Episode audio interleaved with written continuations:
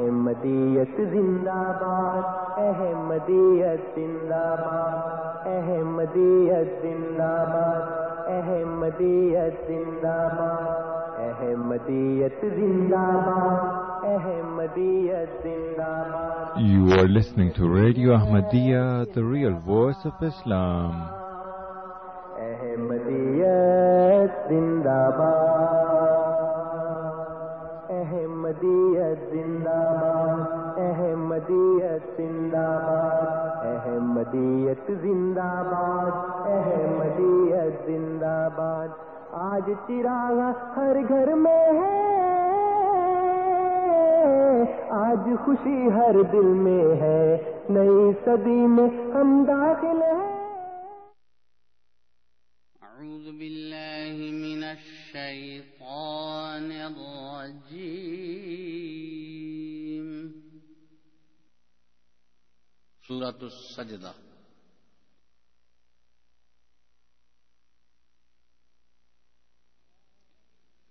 بسم اللہ الرحمن الرحیم.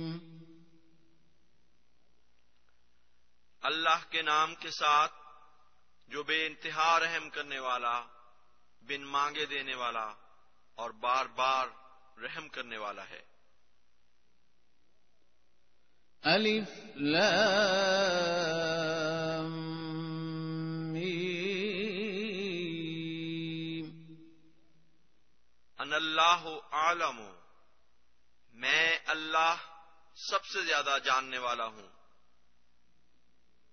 تنزیل الکتاب لا ریب فیہ من رب العالمین. کامل کتاب کا اتارا جانا, اس میں کوئی شک نہیں کہ تمام جہانوں کے رب کی طرف سے ہے. أَمْ يَقُولُونَ افْتَرَاهُ بَلْ هُوَ الْحَقُّ مِنْ رَبِّكَ لِتُنْذِرَ قَوْمًا مَا أَتَاهُمْ مِنْ نَذِيرٍ مِنْ قَبْلِكَ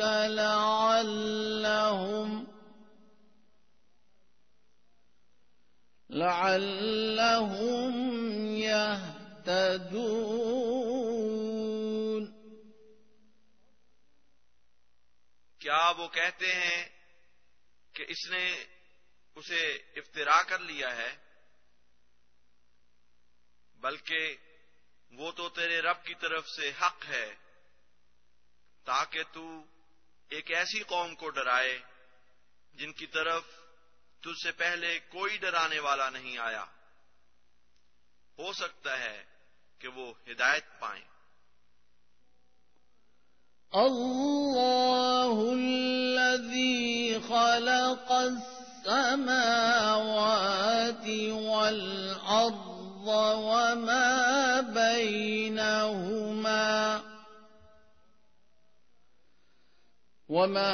بینہما في ستة أيام ثم استوى على العرش. ما لكم من دونه من ولي ولا شفيع. افلا تتذکرون. اللہ وہ ہے جس نے آسمانوں اور زمین کو اور جو کچھ ان دونوں کے درمیان ہے 6 زمانوں میں پیدا کیا, پھر اس نے عرش پر قرار پکڑا. اسے چھوڑ کر نہ تمہارا کوئی دوست ہے نہ کوئی سفارشی, بس کیا تم نصیحت نہیں پکڑتے؟ بسم اللہ الرحمن الرحیم. السلام علیکم ورحمۃ اللہ وبرکاتہ. پروگرام ریڈیو احمدیہ پہ اطول قدوس طاہر تمام سامعین کو خوش آمدید کہتا ہے. سامعین کرام، پروگرام ریڈیو احمدیہ آپ ہر اتوار کی شام 4 سے 4:45 بجے کے درمیان AM 770 پر اور رات 10 سے 12 بجے کے درمیان voiceofislam.ca پر سماعت فرما سکتے ہیں. سامعین کرام، پروگرام ریڈیو احمدیہ کا مقصد ایک خوشگوار اور دوستانہ ماحول میں احمدیت یعنی حقیقی اسلام کی تعلیمات، قرآن کریم اور نبی کریم آخر الزماں حضرت محمد مصطفیٰ صلی اللہ علیہ وسلم کی احادیث مبارکہ کی روشنی میں اپنے سامعین کی خدمت میں پیش کرنا ہے. پروگرام کے دستور کے مطابق جماعت احمدیہ کے کوئی نمائندے آپ کے سامنے کسی خاص موضوع پر ابتدائی کلمات پیش کرتے ہیں اور پھر آپ سامعین ان کلمات کے بارے میں بالخصوص اور اسلام، احمدیت یا عالم اسلام کے بارے میں بالعموم پروگرام میں فون کر کے اپنے سوالات پیش کر سکتے ہیں اور ہمارے معزز مہمانان گرامی ان سوالات کے جوابات دیتے ہیں. پروگرام میں شامل ہونے کے لیے اور اپنے سوالات پیش کرنے کے لیے آپ ہمارا فون نمبر نوٹ فرما لیں: 416-410-6522 416-410-6522 اور ٹورانٹو کے باہر کے سامعین کے لیے 1855-410-6522 1855-410-6522. اور سامعین کرام، اگر آپ پروگرام میں اپنے سوالات بذریعہ ای میل ہمیں بھیجنا چاہیں تو اس کے لیے ہماری آئی ڈی ہے QA@voiceofislam.ca. اور اگر آپ ہمارا یہ پروگرام AM 770 کے بجائے انٹرنیٹ پہ سننا چاہیں تو اس کے لیے ہماری ویب سائٹ کا پتہ ہے www.voiceofislam.ca. سامعین کرام، پروگرام میں آج ہمارے ساتھ دو مہمانان گرامی موجود ہیں. جناب غلام مصباح بلوچ صاحب ہمارے پہلے مہمان. مصباح صاحب، ہم آپ کو پروگرام میں خوش آمدید کہتے ہیں. السلام علیکم ورحمۃ اللہ وبرکاتہ. وعلیکم السلام ورحمۃ اللہ. سامعین کرام، ہمارے آج کے دوسرے مہمان جناب نوید احمد منگلا صاحب ہیں. ہم آپ کو بھی پروگرام میں خوش آمدید کہتے ہیں. منگلا صاحب، السلام علیکم ورحمۃ اللہ وبرکاتہ. وعلیکم السلام ورحمۃ اللہ وبرکاتہ. پروگرام کا آغاز ہم جناب نوید احمد منگلا صاحب سے کریں گے. جی نوید صاحب. اعوذ باللہ من الشیطان الرجیم، بسم اللہ الرحمن الرحیم. السلام علیکم ورحمۃ اللہ وبرکاتہ. آج کے آغاز میں صرف میں یہ بیان کرنا چاہتا ہوں کہ خدا تعالیٰ قرآن مجید میں فرماتا ہے کہ کتب اللہ اغل بنا انا و رسولی، یعنی کہ میں نے یہ اپنے اوپر فرض کر دیا ہے کہ میں اور میرا رسول ہی غالب آئیں گے. تو یہ کہنے کے باوجود انبیاء کی مخالفت کیوں ہوتی ہے؟ اور بعض اوقات ہم یہ بھی سمجھتے ہیں کہ انبیاء کا جو نبی جو سلسلہ لے کر آتا ہے وہ ایسا بعض اوقات بالکل لاچار سا لگتا ہے، بہت زیادہ مخالفت ہوتی ہے. ہم آپ کو یہ بتانا چاہتے ہیں کہ جو ہر ایک نبی پہلے آیا ہے اس کو مخالفت ہوتی ہے اور ہر سچے کی مخالفت ہوتی ہے، لیکن آخر پر جو جو جو انجام میں، جیسے کہ خدا تعالیٰ فرماتا ہے غالب اس کا نبی ہی آتا ہے. حضور صلی اللہ علیہ وسلم کی حدیث سے بھی ہمیں یہی پتہ چلتا ہے. آپ صلی اللہ علیہ وسلم فرماتے ہیں کہ من آدا، یعنی کہ حدیث قدسی ہے کہ من آدا ولیاً لی فقد آذنتہ للحربی، یعنی کہ جو میرے ولی کی مخالفت کرتا ہے میں یقیناً خود اسے انتقام لوں گا. اور حضرت مسیح موعود علیہ السلام خود بھی فرماتے ہیں کہ آپ ایک شخص جو لاہور میں رہتا تھا اس نے بھی نبی ہونے کا دعویٰ کیا، اور فرماتے ہیں کہ جب اس نے یہ دعویٰ کیا اور یہ دعویٰ کیا کہ اس کو وحی بھی ہوتی ہے، تو اس کی مخالفت کسی نے نہیں کی. لیکن آپ فرماتے ہیں کہ میری مخالفت کے لیے اتنے زیادہ لوگ تیار ہو جاتے ہیں.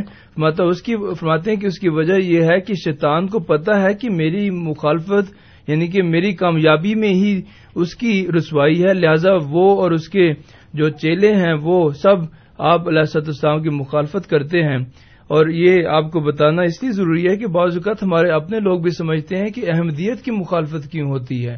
ہماری مخالفت اسی لیے ہوتی ہے کہ یہی وہ سلسلہ ہے جس نے ہمیشہ تک رہنا ہے، اور شیطان کو پتہ ہے کہ اگر ہمارا سلسلہ پھیل گیا تو اس کی رسوائی ہوگی، لہذا وہ ہر طرف سے اس کو ناکام کرنے کی کوشش کرتا ہے. لیکن انشاءاللہ تعالی، جیسے خدا تعالی نے پہلے انبیاء سے وعدہ کیا تھا، حضرت مسیح موعود علیہ السلام کے ساتھ بھی یہی وعدہ کیا گیا ہے کہ بالآخر احمدیت ہی ہے، جو بعد میں احمدیت اسلام ہی ہے جو بالآخر غالب آئے گا انشاءاللہ. بہت بہت شکریہ منگلا صاحب. سامعین کرام, آپ پروگرام ریڈیو احمدیہ AM 770 پر سماعت فرما رہے ہیں. ہمارے ساتھ آج جناب نوید احمد منگلا صاحب اور غلام مصباح بلوچ صاحب موجود ہیں. پروگرام کے آغاز میں نوید احمد منگلا صاحب نے کچھ گزارشات پیش کی ہیں جن کا تعلق خدا تعالیٰ کے رسول اور ان کے غالب آنے سے متعلق قرآنی احکامات کے متعلق ہے. آپ کی گزارشات کا سلسلہ ابھی جاری ہے, لیکن آپ ہمیں کال کر سکتے ہیں اور سوالات پوچھ سکتے ہیں. پروگرام میں شامل ہونے کے لیے آپ ہمارا فون نمبر نوٹ فرما لیں, 416-410-6522, 416-410-6522. جی نوید صاحب. حضرت مسیح موعود علیہ السلام ایک جگہ یہ فرماتے ہیں, یہ امر انسانی عادت میں داخل ہے کہ جب کوئی نیا انسان اس کے سامنے آتا ہے تو آنکھیں اس کو تاڑتی ہیں کہ یہ اس کا قد ہے, یہ رنگ ہے, آنکھیں ایسی ہیں, صورت شکل ایسی ہے. غرض سر سے لے کر پیر تک اس کو تاڑتا ہے, یہاں تک کہ نظر میں محدود ہو کر آخر کار اس کا رعب کم ہو جاتا ہے. اسی طرح نبیوں کے ساتھ ہوتا ہے, جب وہ آتے ہیں تو وہ معمولی انسان ہوتے ہیں, تمام حوائج بشری اور ضروریات ان کے ساتھ ہوتے ہیں. اس لیے جو کچھ وہ فوق الفوق باتیں بتاتے ہیں, دنیا کی نظر میں وہ اجتماع ہوتی ہیں, اس لیے انکار کیا جاتا ہے, ان کو حقیر سمجھا جاتا ہے, ان سے ہنسی کی جاتی ہے, ہر قسم کی تکالیف اور اظہار رسانی کا نشانہ بنایا جاتا ہے. آپ پھر فرماتے ہیں کہ میں آپ کو یقین دلاتا ہوں کہ آپ کے دل میں حضرت موسیٰ علیہ السلام اور حضرت مسیح علیہ السلام کی ہی بڑی عزت کیوں نہ ہو, لیکن جس جگہ میں بیٹھا ہوں, اگر آج اسی جگہ حضرت موسیٰ یا حضرت مسیح ہوتے تو وہ بھی اسی نظر سے دیکھے جاتے جس نظر سے میں دیکھا جاتا ہوں. یہی بھید ہے کہ ہر نبی کو دکھ دیا گیا, اور ضروری امر ہے کہ ہر ایک جو خدا کی طرف سے مامور اور مرسل ہو کر آوے وہ اپنی قوم میں کیسا ہی معزز اور امین اور صادق ہو, لیکن اس کے دعوے کے ساتھ ہی اس کی تکذیب شروع ہو جاتی ہے اور اس کی تذلیل اور ہلاکت کے منصوبے ہونے لگتے ہیں. مگر ہاں, جیسے یہ لازمی امر ہے کہ ان کی تکذیب کی جاتی ہے, ان کو دکھ دیا جاتا ہے. بہت بہت شکریہ نوید صاحب. ہم غلام مصباح بلوچ صاحب سے بھی گزارش کریں گے کہ اگر وہ اس موضوع پہ کچھ مزید کہنا چاہیں. غالباً اس وقت ہمارے ساتھ کوئی کالر نہیں ہے. جی, ایک کالر ہمارے ساتھ آ گئے ہیں. غالب صاحب ہمارے ساتھ موجود ہیں, پہلے ان کا سوال لیں گے. غالب صاحب, السلام علیکم. وعلیکم السلام. میں صرف اتنا ہی پوچھنا سی کہ نبی اور رسول کی فرق ہے, اور آدم علیہ السلام تو لے کے نبی صلی اللہ علیہ وسلم تک کتنے کے رسول آئے نے, ذرا دس دینا ساڑھے نالج گئی. Thank you. جی, بہت بہت شکریہ. مصباح صاحب, آپ سے گزارش ہے کہ اگر آپ ان کے سوال کا جواب دے سکیں. جی, نبی اور رسول میں یہ سوال اکثر پوچھا جاتا ہے کہ نبی اور رسول میں کیا فرق ہے. تو قرآن کریم سے جو پتہ لگتا ہے وہاں سے یہی ظاہر ہوتا ہے کہ وہ شخص جس کو اللہ تعالی غیب کی خبریں دے, یعنی نبی کا مطلب ہوتا ہے خبر دینے والا, اور خبر ایسی جو اور کسی کو نہ پتہ ہو. ظاہری بات ہے, جو واقعہ ماضی میں ہو جائے اس کی کوئی خبر دے وہ تو ہر ایک انسان دے سکتا ہے کہ اس طرح بات ہوئی. تو نبی وہ خبر دیتا ہے جو آئندہ زمانے کے متعلق ہوتی ہے, اور اللہ تعالیٰ اس کو بتاتا ہے کہ آئندہ یہ ہونے والا ہے.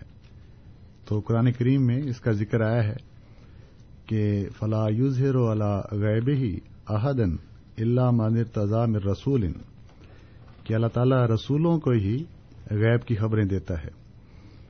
تو اس لحاظ سے ہر وہ شخص جس کو اللہ تعالیٰ غیب کی خبریں دے اور وہ آگے دنیا کو بتائے تو وہ نبی ہے, اور ہر وہ شخص جس کو اللہ تعالیٰ بھیجے کہ میرا پیغام لے کر دنیا کو کہو تو وہ اللہ تعالیٰ کا رسول ہے.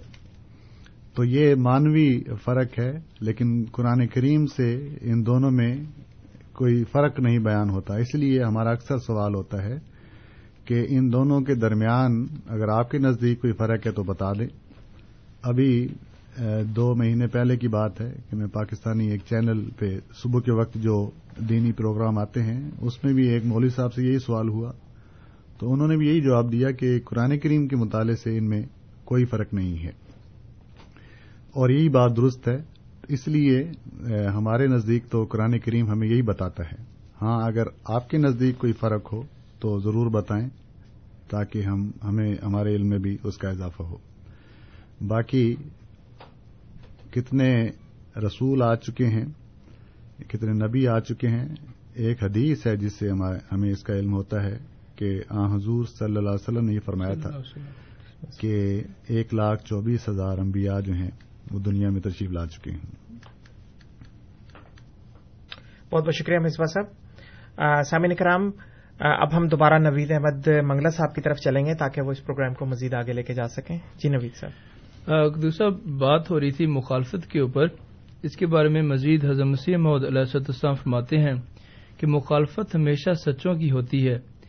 آپ فرماتے ہیں کہ مجمل طور پر لکھا ہے کہ تعاون ترقی پر ہے, میرا ارادہ ہے, اور مولوی صاحب نے بھی لکھا ہے کہ ایک بار پھر تعاون کے متعلق اشتہار دے دیا جاوے کہ لوگ رجوع کریں اور سچی پاکیزگی اور تبدیلی پیدا کریں. پھر آپ فرماتے ہیں کہ دیکھا گیا ہے اور سنت اللہ اسی طرح پر جاری ہے کہ جس قدر زور ہوا ہے سچوں پر ہی ہوا ہے, ان کی مخالفت میں ساری طاقتیں خرچ کی گئی ہیں. دیکھو حضرت صلی اللہ علیہ وسلم کی مخالفت میں کتنا زور لگایا گیا, برخلاف اس کے مسلمہ کذاب کو فی الفور مان لیا گیا. ایسا ہی حضرت مسیح علیہ السلام کے وقت میں بھی ہوا اور اب بھی ویسا ہی ہوا.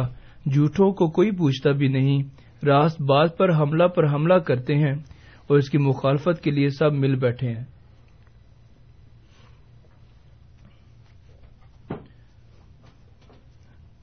جی بہت بہت شکریہ نوید صاحب. مصباح صاحب, غالباً اس وقت ہمارے ساتھ کوئی کالر موجود نہیں ہے, اگر آپ اس موضوع کو مزید آگے لے کے جانا چاہیں. جی یہ جو ابھی محترم منگلہ صاحب نے قرآن کریم کی روح سے انبیاء کے ساتھ جو سلوک ہوتا ہے دنیا کی طرف سے اس کا ذکر فرمایا ہے, قرآن کریم نے بار بار اس بات کا ذکر کیا ہے اور بلکہ افسوس کا اظہار کیا ہے.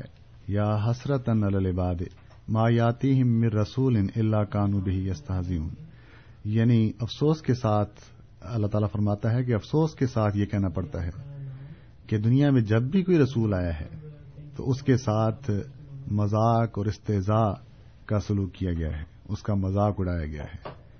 تو یہ سلوک ہے جو دنیا کرتی ہے, لیکن اس کے مقابل پر اللہ تعالیٰ اپنا سلوک دکھاتا ہے کہ اس استہزاء اور مذاق کے اڑائے جانے کے باوجود اپنے نبیوں کو کامیاب کرتا ہے. تو یہی سنت جو ہے وہ انبیاء کی بیان ہوئی ہے, اور دنیا میں جب بھی اللہ تعالیٰ کی طرف سے کوئی آیا ہے یہی دنیا والوں نے اس کے ساتھ سلوک کیا ہے. تو دیکھنا یہ ہے کہ دنیا کے سلوک کے مقابل پر اللہ تعالیٰ کا ساتھ اس شخص کے ساتھ ہے کہ نہیں. اللہ تعالیٰ نے اس شخص کو چھوڑ دیا ہے یا اس کی حفاظت اور اس کی ترقی کے سامان کرتا چلا جا رہا ہے. تو یہ بہت بڑی علامت ہے جو ایک سچے کو پرکھنے کے لیے قرآن کریم کی روح سے انسان آزما سکتا ہے, اور اس کی روح سے جب دیکھے تو اس کی کافی مشکل حل ہو جاتی ہے اور معاملات سلجھنے شروع ہو جاتے ہیں. بہت بہت شکریہ مصباح صاحب. اس وقت ہمارے ساتھ غالب صاحب موجود ہیں, ان کا سوال لیں گے. غالب صاحب السلام علیکم. السلام علیکم. وعلیکم السلام. جی غالب صاحب, اگر آپ سے گزارش ہے کہ آپ اپنا ریڈیو اگر بند کر دیں. میں نے جو سوال کیا تھا, جو رسول اور نبی میں آپ نے فرق نہیں بتایا. نبی قتل ہو گئے ہیں کتنے ہی, رسول قتل نہیں ہوتا, اور یہی میں نے پوچھا تھا کتنے رسول آئے ہیں, وہ بھی نہیں بتایا. قرآن کریم کہہ رہا ہے رسول کے متعلق وہ قتل نہیں ہوتا, اس کو اللہ محفوظ کرتا ہے. نبی تو بڑے قتل ہو گئے ہیں, یحییٰ علیہ السلام کو بھی قتل کر دیا, اور بھی یہ رسول میں نے پوچھا تھا کتنے ہیں, وہ نہ تو آپ نے بتایا نہ ہی مجھے فرق بتایا. نبی کیوں قتل؟ آپ بتا دیں کتنے رسول ہیں بھائی, میں کیوں بتاؤں, آپ صاحب علم ہیں, آپ ہمیں بتائیں نا. جی بہت بہت شکریہ خالد صاحب. جی مصباح صاحب, یہ اس لیے میں نے خالد صاحب, یہ غالب صاحب نہیں خالد صاحب, جی یہ خالد صاحب ان کی طرف سوال ڈالا تھا کہ ہم ظاہری بات ہے جو کچھ قرآن کریم اور حدیث سے سیکھتے ہیں وہی بیان کرتے ہیں. تو جہاں تک انبیاء کا تعلق ہے اس کے متعلق ایک حدیث ہے کہ 1,24,000 انبیاء ہیں, وہ ہم نے پڑھی ہوئی ہے, وہاں سے ہم نے علم حاصل کیا ہوا, ہم نے بتا دیا. تو جہاں تک, اور رسول بھی اسی کے اندر شامل ہیں, یعنی اگر 1,24,000 انبیاء آئے ہیں اور اس میں وہ لوگ جن کو رسول کہا جاتا ہے وہ بھی اسی کا حصہ ہیں, موسیٰ علیہ السلام, حضور صلی اللہ علیہ وسلم. تو یہ ایک حدیث ہے. اس کے علاوہ اگر کوئی ایسی حدیث ہو جس میں صرف رسولوں کی تعداد بتائی گئی ہو, تو اس لیے میں نے کہا کہ ہمارے علم نہیں ہے, اگر آپ ہمیں بتا دیں تو ہمارے علم میں اضافہ ہو جائے گا. تو جہاں تک نبیوں کی تعداد کا تعلق ہے وہ حدیث میں آیا ہے. باقی یہ جو فرق بتایا ہے قرآن کریم میں, کہیں یہ نہیں آیا کہ رسول قتل نہیں ہوگا, نبی قتل ہو سکتا ہے. تو قرآن کریم میں یہ آیا ہے کہ یہود انبیاء کو قتل کرنے کی کوشش کرتے تھے, تو لیکن یہ کہیں نہیں آیا قرآن کریم میں کہ جو رسول ہے وہ کبھی قتل نہیں ہوگا اور نبی جو ہے وہ قتل ہو سکتا ہے. یہ بات ایک اپنی طرف سے نتیجہ تن یا اپنا استدلال کے طور پہ بیان کی گئی ہے. قرآن کریم ایسی بات نہیں کرتا. جی بہت بہت شکریہ مصباح صاحب. غالباً اس وقت ہمارے ساتھ کوئی کالر نہیں ہے. منگلا صاحب سے گزارش ہے کہ اگر وہ اس موضوع کو مزید آگے لے کے جانا چاہیں. اس جو پہلے موضوع پر, جس موضوع پر پہلے بحث ہو رہی ہے اسی کو میں آگے لے کے جاتا ہوں. جو مخالفت کے بارے میں مزید حضرت مسیح موعود علیہ السلام فرماتے ہیں کہ صادق کے بارے, جو ایک صادق ہوتا ہے, جو سچا شخص ہوتا ہے, اس کی مخالفت کیوں کی جاتی ہے. فرماتے ہیں کہ صادق کے مقابل اس لیے جوش ہوتا ہے کہ شیطان سمجھتا ہے کہ اب مجھے ہلاک کیا جائے گا, اور وہ اس سے ناراض ہوتا ہے, اس لیے جہاں تک ممکن ہو وہ ان کی مخالفت میں زور لگاتا ہے. اور یہ جوش پھیل جاتا ہے. حضرت عیسیٰ علیہ السلام کے وقت میں بھی بہت سے آدمیوں نے دعوے کیے تھے, مگر اب کوئی ان کا نام بھی نہیں لے سکتا. اسی طرح ہوتا رہا ہے کہ صادق کے مقابلے میں بعض کاذب مدعی بھی ہوتے رہے ہیں, مگر کسی مقابلے کے لیے اس قدر جوش نہیں دکھایا گیا جو صادق کے لیے دکھایا جاتا ہے, اس لیے کہ مفتری تو شیطان کے منشا کے موافق ہوتا ہے, اس لیے وہ اس کے خلاف جنگ کرنی نہیں چاہتا. اور صادق اس کے سینے پر پتھر ہوتا ہے, اس کو تباہ کرنے کے لیے زور لگاتا ہے, مگر آخر خود ہی شیطان اس جنگ میں ہلاک کیا جاتا ہے. آپ مزید فرماتے ہیں, ابو جہل نے حضور صلی اللہ علیہ وسلم کے بالمقابل کس قدر زور لگایا, یہاں تک کہ مباہلہ بھی کر لیا, اور یہ دعا کی کہ جو شخص ہم میں سے کاذب ہے اور پھوٹ ڈالتا ہے اس کو ہلاک کر, چنانچہ خود اسی روز ہلاک ہو گیا. یاد رکھو, کوئی نبی دنیا میں نہیں آیا جو اس کے آنے سے پھوٹ نہ پڑی ہو. اس کو اصلاح کے لیے ضروری ہوتا ہے کہ ایک پھوٹ پڑے, کیونکہ جس شخص کا جوڑ یا ہڈی اپنی جگہ پر نہ رہے تو وہ اسے اتار کر نئے سرے سے لگاتا ہے. اکثر مجھ پر اعتراض کرتے ہیں کہ آریوں عیسائیوں کو دشمن بنا لیا ہے, مگر ان کو معلوم نہیں جو خدا کی طرف سے آتا ہے وہ ضرور اپنے دشمن بنا لیتا ہے, کیونکہ اس کو پاک جماعت تیار کرنی پڑتی ہے جن میں سچا تقوی و طہارت ہو اور سچی اخوت ہو, مگر سفلی زندگی کے عادی نہیں سمجھتے کہ خدا تعالیٰ کی طرف سے ایک صلاحیت قائم ہو. وہ دنیا سے دل لگا کر خدا تعالیٰ کی طرف سے غافل ہوتے ہیں. بہت بہت شکریہ نوید صاحب. مصباح صاحب, ایک سوال ہمیں موصول ہوا ہے. پوچھنے والے نے اپنا نام نہیں بتایا, لیکن وہ یہ پوچھنا چاہتے ہیں کہ قرآن کریم میں محکمات اور متشابہات کا ذکر آیا ہے, ان دونوں میں کیا فرق ہے؟ جی, سورۃ آل عمران کے پہلے رکوع میں قرآن کریم کی یہ آیت ہے. اللہ تعالی فرماتا ہے کہ قرآن کریم کی جو آیات ہیں, والذی انزل علیک الکتاب منہ آیات محکمات ہن ام الکتاب و اخر متشابہات. یعنی قرآن کریم کی جو آیات ہیں اس کی دو قسمیں ہیں, ایک تو محکمات ہیں اور ایک متشابہات ہیں. اور محکمات کے بارے میں قرآن کریم فرماتا ہے کہ وہ ام الکتاب یعنی کتاب کی ماں ہیں, اور دوسری جو آیتیں ہیں وہ متشابہات میں ہیں. محکم جو ہے یہ اردو میں ہم جانتے ہیں کہ محکم یعنی ایک مضبوط سالڈ جو چیز ہوتی ہے, محکم اس کو کہا جاتا ہے.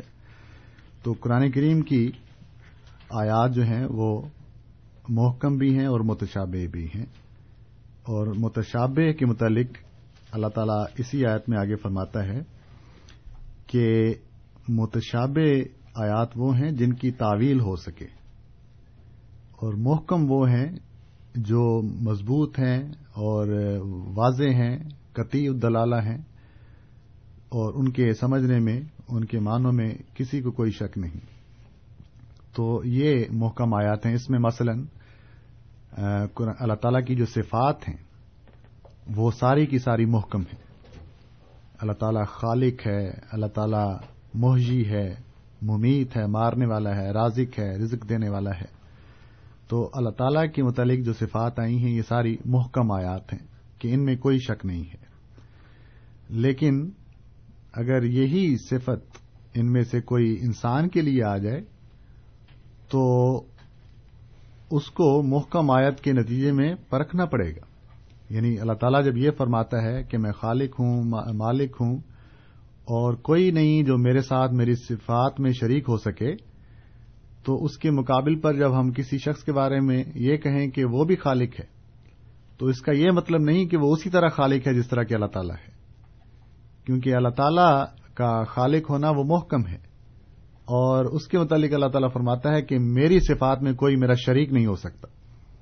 جب اللہ تعالیٰ یہ فرماتا ہے کہ شریک نہیں ہو سکتا، تو اس سے ظاہر ہے کہ کوئی بھی انسان جس کے متعلق کوئی ایسی صفت کا اظہار کیا جائے تو وہ متشابہ طور پر ہوگی، نہ کہ حقیقی طور پر۔ تو اسی لیے جو حضرت عیسیٰ علیہ السلام کے لیے خلق کا لفظ آیا ہے کہ وہ خلق کیا کرتے تھے، اس کا یہ مطلب نہیں کہ وہ اللہ تعالیٰ کے مقابل پر یا اللہ تعالیٰ کے پیدا کرنے کی طرح کوئی پیدا کیا کرتے تھے۔ اس طرح تو حضرت عیسیٰ علیہ السلام کے اندر بھی پھر خدائی صفت جو ہے وہ ماننی پڑے گی۔ اس لیے اللہ تعالیٰ نے فرمایا کہ محکم جو ہیں آیات، ان کو دیکھو، اور وہ جس معنی کی اجازت دیتی ہوں اس کے حساب سے پھر متشابہ آیات کی تشریح کرو اور ان کے معنی کرو۔ تو اس میں اللہ تعالیٰ فرماتا ہے کہ وہ لوگ جن کے دلوں کے اندر کجی ہے، ٹیڑھا پن ہے، وہ ہمیشہ محکم آیات کو چھوڑ دیتے ہیں اور متشابہ آیات کو پکڑتے ہیں اور ان کے اوپر اپنی دلیل بناتے ہیں۔ کیوں؟ ابتغال فتنت وابتغاء تاویلہ، یعنی تاویل کرتے ہیں اپنی مرضی کی، اور مقصد ہوتا ہے کہ فتنہ پیدا کیا جائے۔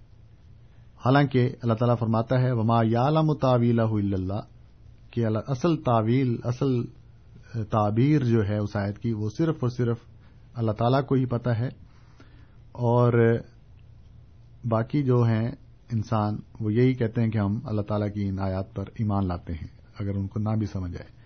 تو یہ بہت بڑی حکمت ہے اللہ تعالیٰ نے بتائی ہوئی، تاکہ انسان قرآن کریم کو سمجھنے کے لیے محکم آیات پر ڈیپینڈ کرے، متشابہ آیات کی طرف نہ بھاگے۔ بہت بہت شکریہ مصباح صاحب۔ سامعین اکرام، آپ پروگرام ریڈیو احمدیہ AM 770 پر سماعت فرما رہے ہیں۔ آپ کی خدمت میں یہ پروگرام ہر اتوار کی شام 4 بجے سے تقریباً 4:45 بجے تک اور رات 10 سے 12 کے درمیان voiceofislam.ca پر پیش کیا جاتا ہے۔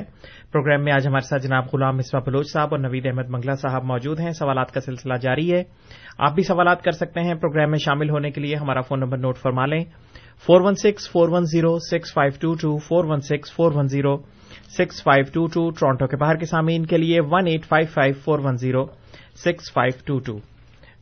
مصباح صاحب ہمارے ساتھ اس وقت ہمایوں صاحب موجود ہیں، پہلے ان کا سوال لیں گے۔ ہمایوں صاحب السلام علیکم۔ وعلیکم السلام۔ السلام علیکم بلوچ صاحب اور منگلا صاحب۔ اچھا، آپ نے یہ فرمایا تھا کہ نبی کریم صلی اللہ علیہ وسلم نے فرمایا کہ 124,000 پیغمبر آئے ہیں ان کے دور تک، تو اب جو ہے نا، اب کتنے اور آئیں گے یا کتنے ہزار اور آئیں گے؟ کیونکہ ایک جو ہے نا، آپ کو بھی پتا ہوگا، پہلے بھی میں نے پوچھا تھا کہ وہ جو ہے نا زاہد خان صاحب جو احمدی تھے، انہوں نے بھی رسالت اور پیغمبری کا دعویٰ کر دیا ہوا ہے، جیسے کہ مرزا صاحب نے کیا تھا، اور کافی ان کے جو ہے نا احمدی ان کی طرف مائل ہو رہے ہیں، ان کو ایکسیپٹ کر رہے ہیں۔ اور دوسرا میرا کوشچن یہ ہے کہ یہ آیا یہ صحیح ہے کہ حدیث ہے نبی کریم صلی اللہ علیہ وسلم کے غالباً کہ وبائی مرض سے جو بندہ ابھی یا امراض سے جو بندہ مرے گا وہ بھی شہید کہلائے گا، وبائی مرض کوئی بھی ہو؟ بہت بہت شکریہ ہمایوں صاحب. جی مصباح صاحب, ان کے سوالات دو سوالات ہیں ان کے. جی جو حدیث بیان کی ہے 1,24,000 انبیاء آئے ہیں, باقی پوچھتے ہیں کہ اور کتنوں نے آنا ہے. ہمایوں صاحب بھی جانتے ہیں کہ حدیثوں میں ایک وجود کے آنے کی خبر ہے. دنیا میں رہنے والا ہر مسلمان یہ ایمان رکھتا ہے کہ آخری زمانے میں حضرت عیسیٰ علیہ السلام نے پھر آنا ہے, اور اس کے علاوہ اور کسی کے آنے کی, نبی کے طور پر کسی کے آنے کی کوئی مسلمان نہ امید رکھتا ہے نہ ایمان رکھتا ہے. تو ایک نبی کے آنے کے متعلق دنیا کا ہر مسلمان ایمان رکھتا ہے کہ اس نے آنا ہے. اور کیوں؟ کیونکہ حدیثوں میں یہ آیا ہے, حضور صلی اللہ علیہ وسلم نے یہ فرمایا ہے کہ آخری زمانے میں اس مسیح موعود نے آنا ہے. تو ہم جماعت احمدیہ کے نزدیک وہ عیسیٰ علیہ السلام جو بنی اسرائیل کے نبی تھے وہ تو وفات پا چکے قرآن کریم کی روح سے, اس لیے یہ نہیں ہو سکتا کہ وفات یافتہ شخص دوبارہ اس دنیا میں آ جائے. اگر آ سکتا ہوتا تو ضرور حضور صلی اللہ علیہ وسلم اس لائق تھے کہ دوبارہ ضرور آتے. تو ہمارے نزدیک حضور صلی اللہ علیہ وسلم کی مراد اسی امت میں ایک شخص کے نبی بننے کی تھی. تو اس لیے ہم نے جب مرزا صاحب کو مانا ہے تو اس حدیثوں کے مطابق مانا ہے, یعنی ہمیں انتظار تھا ایک نبی کے آنے کا جس کی پیشگوئیاں حدیثوں میں موجود ہیں. تو جب وہ آ گیا ہم نے اسے مان لیا. اب حدیثوں میں کسی دوسرے نبی کا ذکر نہیں ہے, اگر ہے تو ہم پھر اس کے مطابق دوسرے کو بھی پرکھیں گے. اسی طرح تو انسان کسی کو مانتا ہے جب اس کے آنے کی اس کو امید ہو, اس کا انتظار ہو, جیسا کہ باقی مسلمان بھائی ابھی انتظار کر رہے ہیں کہ عیسیٰ علیہ السلام نے آنا ہے. اور ہم اپنا انتظار ختم کر کے ایک شخص کو پہچان کے اس پر ایمان لے آئے ہیں. تو حدیثوں میں ایک شخص کے نبی کے طور پر آنے کا ذکر ہے, باقی اللہ تعالیٰ بہتر جانتا ہے, کیونکہ قرآن کریم میں اللہ تعالیٰ فرماتا ہے اللہ عالم حیث یجعل رسالتہ, حیث یجعل رسالتہ, کہ اللہ تعالیٰ بہتر جانتا ہے کہ اس نے کہاں رسالت قائم کرنی ہے. تو اس کا علم تو صرف اللہ تعالیٰ کو ہے, اس لیے ہم تو اپنی طرف سے نہیں کہہ سکتے کہ ابھی اتنوں نے آنا ہے. ہاں, جس کو ہم نے مانا ہے اس کو اس لیے مانا ہے کیونکہ ہمیں اس کا انتظار تھا احادیث کی روح سے کہ ایک نے ضرور آنا ہے. آپ لوگ ابھی اس کے انتظار میں ہیں, اس لیے ہمارا انتظار تو ختم ہو گیا اور ہمیں ابھی کسی کا انتظار نہیں ہے. اگر کسی کو اللہ تعالیٰ نبی بنائے گا تو اس کی صداقت کے سامان بھی خود ہی کر دے گا. تو جہاں دوسری طرف خود حضرت مرزا صاحب نے فرمایا ہے کہ میں اس آخری 1000 کا خلیفہ ہوں اور میرے بعد اب خلافت ہے, اور آپ نے فرمایا کہ جو آنے والا تھا آ چکا, اور فرمایا کہ ابھی کوئی نہیں آئے گا, ہے ہاتھ, یہ الفاظ آپ نے فرمائے ہیں. تو ہمیں اب کسی شخص کے کا انتظار بھی نہیں ہے. ہاں, جس چیز کی ہمیں امید ہے اور دعائیں ہیں وہ خلافت ہے, جس کا کہ حضرت مسیح موعود علیہ السلام نے ذکر فرمایا ہوا ہے. اس لیے آج کے زمانے میں اگر کوئی اٹھ کے یہ کہتا ہے کہ میں نبی ہوں, تو نبی کے متعلق میں نے پہلے بھی عرض کیا تھا کہ دو باتیں ہو سکتی ہیں, کہ ایک شخص جو ہے ممکن ہے اس کا دماغی توازن ٹھیک نہ ہو, اس لیے ایسے شخص کی طرف تو کوئی توجہ بھی نہیں کرتا, نہ ہی وہ گرفت میں آتا ہے. ہاں, دوسرا یہ شخص ہے جس کو واقعی اللہ تعالیٰ نے نبی بنایا ہو, یا وہ جھوٹ بول رہا ہو. تو ایسے لوگوں کے متعلق اللہ تعالیٰ فرماتا ہے کہ میں ایسے شخص کے لیے کافی ہوں. اگر تو میں نے اس کو کھڑا کیا ہے تو دنیا چاہے جتنا زور لگا لے میں ضرور اس کو کامیاب کروں گا, اور اگر میں نے اس کو نہیں کھڑا کیا تو دنیا چاہے اس کو کچھ بھی نہ کہو میں ضرور اس کو پکڑوں گا. تو اس لیے ہمیں نہ کسی کا انتظار ہے ابھی, اور نہ ہی کسی کے اٹھنے کی فکر ہے کہ وہ کیسے کھڑا ہو گیا, کیا ہوگا. اب ہمیں اللہ تعالیٰ نے خلافت دی ہوئی ہے, اس خلافت پر ہمارا ایمان ہے. اس لیے جو شخص نبی کا دعویٰ کرے گا وہ نہ ہم اس کا بال بیکا کر سکتے ہیں اگر وہ اللہ تعالیٰ کی طرف سے کھڑا ہے, اگر نہیں اور جھوٹا ہے تو پھر اللہ تعالیٰ ہی خود ہی اسے پکڑے گا. اس لیے پہلے بھی یہ جواب دیا گیا تھا کہ یہ کوئی ایسی بات نہیں ہے کہ ہم پریشانی کے عالم میں ٹکرے مارتے پھریں. ہمیں نہ کسی کا انتظار ہے ہاں جس شخص جس کی امید اور دعائیں ہیں وہ خلافت ہے, جس کا کہ حضرت مرزا صاحب نے بار بار اپنی کتابوں میں ذکر کیا ہوا ہے. بہت بہت شکریہ مصباح صاحب. عارف صاحب ہمارے ساتھ اس وقت موجود ہیں, ان کا سوال لیں گے. عارف صاحب السلام علیکم. جی وعلیکم السلام. میں آپ کا پروگرام تو ایک صاحب نے عارف صاحب آپ سے گزارش ہے کہ اگر آپ ریڈیو بند کر دیں اپنا. جی بند کر دیں. جزاک اللہ. جی سر, تو وہ سوال تھا کہ کتنی تعداد ہے انبیاء کی اور رسول کی. ہم نے سنا ہے انبیاء سے, اولیاء کرام سے, کہ نبی اور رسول جتنی بھی تعداد ہے 1,24,000 ہے, اور رسول جو ہے اس کو اللہ تعالیٰ نے ایک کتاب دے کر بھیجا گیا ہے, اور جو نبی ہوتا ہے وہ اس رسول کی آگے پھر وہ شریعت کو بیان کرتے ہیں. تو رسول کی جو تعداد بتائی گئی ہے وہ تقریباً 360 یا 65 کے قریب ہے, جن کو اللہ تعالیٰ نے کتب کے ساتھ بھیجا ہے, جو کتاب ہے اس کے ساتھ بھیجا. لیکن ہمیں صرف 4 کتابوں کا ہی زیادہ مین پتہ ہے. جی ٹھیک ہے جی. بہت بہت شکریہ عارف صاحب. جی مصباح صاحب یہ وہی جی اس لیے ہم کہتے ہیں کہ آپ اب جو عارف صاحب نے بات بتائی ہے کہ ایک طرف تو وہ 700 کوئی تعداد بتا گئے ہیں, نہ قرآن کریم میں یہ ذکر ہے نہ حدیث میں ہے. اولیاء کی طرف سے اگر حوالہ بتا دیں, ہاں یہ مشہور ہے کہ 4 جو ہیں وہ رسول آئے ہیں, اور جس طرح کہ انہوں نے ذکر کیا کہ رسول وہ ہے جس کو کتاب دی جائے. یہ ایسی تعریف ہے جو قرآن کریم کے مطابق نہیں بیٹھتی, اسی لیے کیونکہ قرآن کریم میں ایسے نبیوں کو رسول کہا گیا ہے جن کو کوئی کتاب نہیں دی گئی, اور وہ پہلے نبیوں کے تابع تھے. مثلاً حضرت اسماعیل علیہ السلام ہیں, جن کے متعلق اللہ تعالیٰ سورت مریم کی آیت نمبر 55 میں فرماتا ہے, وَاذْكُرْ فِي الْكِتَابِ اسماعیل, اور تو اس کتاب میں اسماعیل کا ذکر کر, اِنَّهُ كَانَ صَادِقَ الْوَعْدِ, جو کہ وعدوں کا سچا تھا, وَكَانَ رَسُولًا نَبِيًّا, اور رسول بھی تھا اور نبی بھی تھا.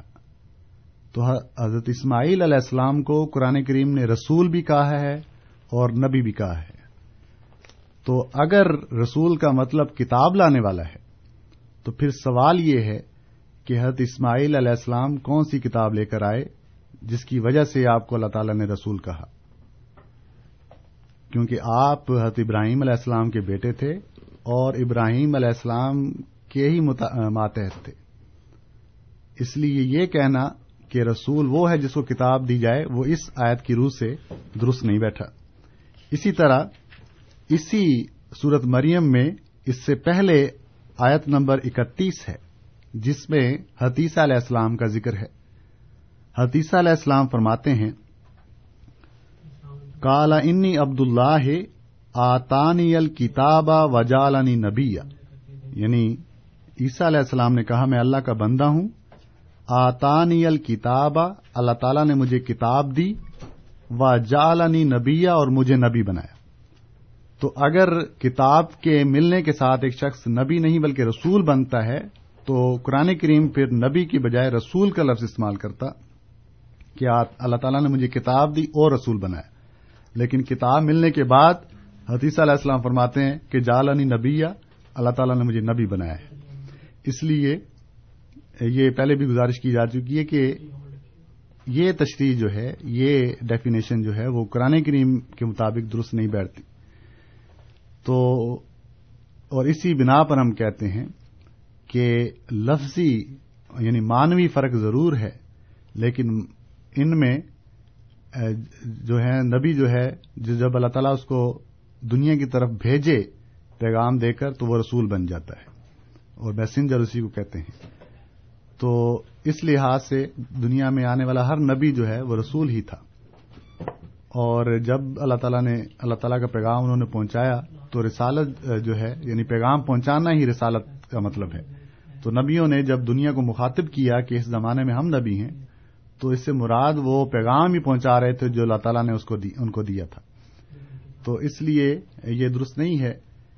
اور پھر چار کتابوں کا ذکر کرنا اور خود حضرت عیسیٰ علیہ السلام بھی یہ اقرار کر چکے ہیں کہ میں کوئی نئی شریعت نہیں لایا بلکہ تورات کے موسیٰ علیہ السلام کے ماتحت ہی آیا ہوں اور ان کی تعلیم کو پورا کرنے آیا ہوں. اس لیے اس قسم کی تعریفیں جو ہیں وہ قرآن کریم کے مطابق درست نہیں بیٹھتی. بہت بہت شکریہ مصباح صاحب. غالباً اس وقت ہمارے ساتھ ایک کالر موجود ہیں اور یہ آج کے آخری کالر ہوں گے. ہمایوں صاحب السلام علیکم. ہیلو وعلیکم السلام. جی سر. اچھا سر آپ مہربانی, آپ نے جواب تو دیا آدھا, وہ پورا جواب نہیں دیا کہ وہ میں نے پوچھا تھا کہ حدیث کے مطابق صحیح ہے کہ اگر جو بندہ وبائی مرض کی وجہ سے وبا پھیلی ہو یا نہ پھیلی ہو تو وہ شہید کہلاتا ہے؟ اور دوسرا جی بہت بہت شکریہ ہمایوں صاحب. وقت کی کمی کے باعث مصباح صاحب صرف سوال کا یہی حصہ ہم لے سکیں گے. یہ میرے ذہن سے اتر گیا تھا اس لیے میں نے جزاک اللہ ہمایوں صاحب کے دوبارہ یاد کرا دیا. حدیث میں صحیح بخاری کی حدیث ہے, وبائی مرض کا وہاں ذکر نہیں ہے. حضور نے بعض بیماریوں کا ذکر فرمایا ہوا ہے کہ ان سے مرنے والا جو ہے وہ شہید ہوتا ہے. اس میں ایک مبتون ہے, یعنی جو پیٹ کی بیماری سے مر جائے اس کو حضور نے شہید قرار دیا ہے. جو دیوار کے گرنے سے مر جائے اسے بھی حضور نے شہید قرار دیا ہے. جو پانی میں ڈوب کر مر جائے اس کو بھی اس حدیث میں شہید قرار دیا گیا ہے. اس لیے عموماً ہر وبائی مرض سے مرنے والے کو شہید یہ حدیث میں نہیں آیا. بعض جیسا کہ میں نے نام لیے ہیں ان کے متعلق آیا ہے کہ اس طرح مرنے والا جو ہے وہ شہید ہے. جی بہت بہت شکریہ مصباح صاحب.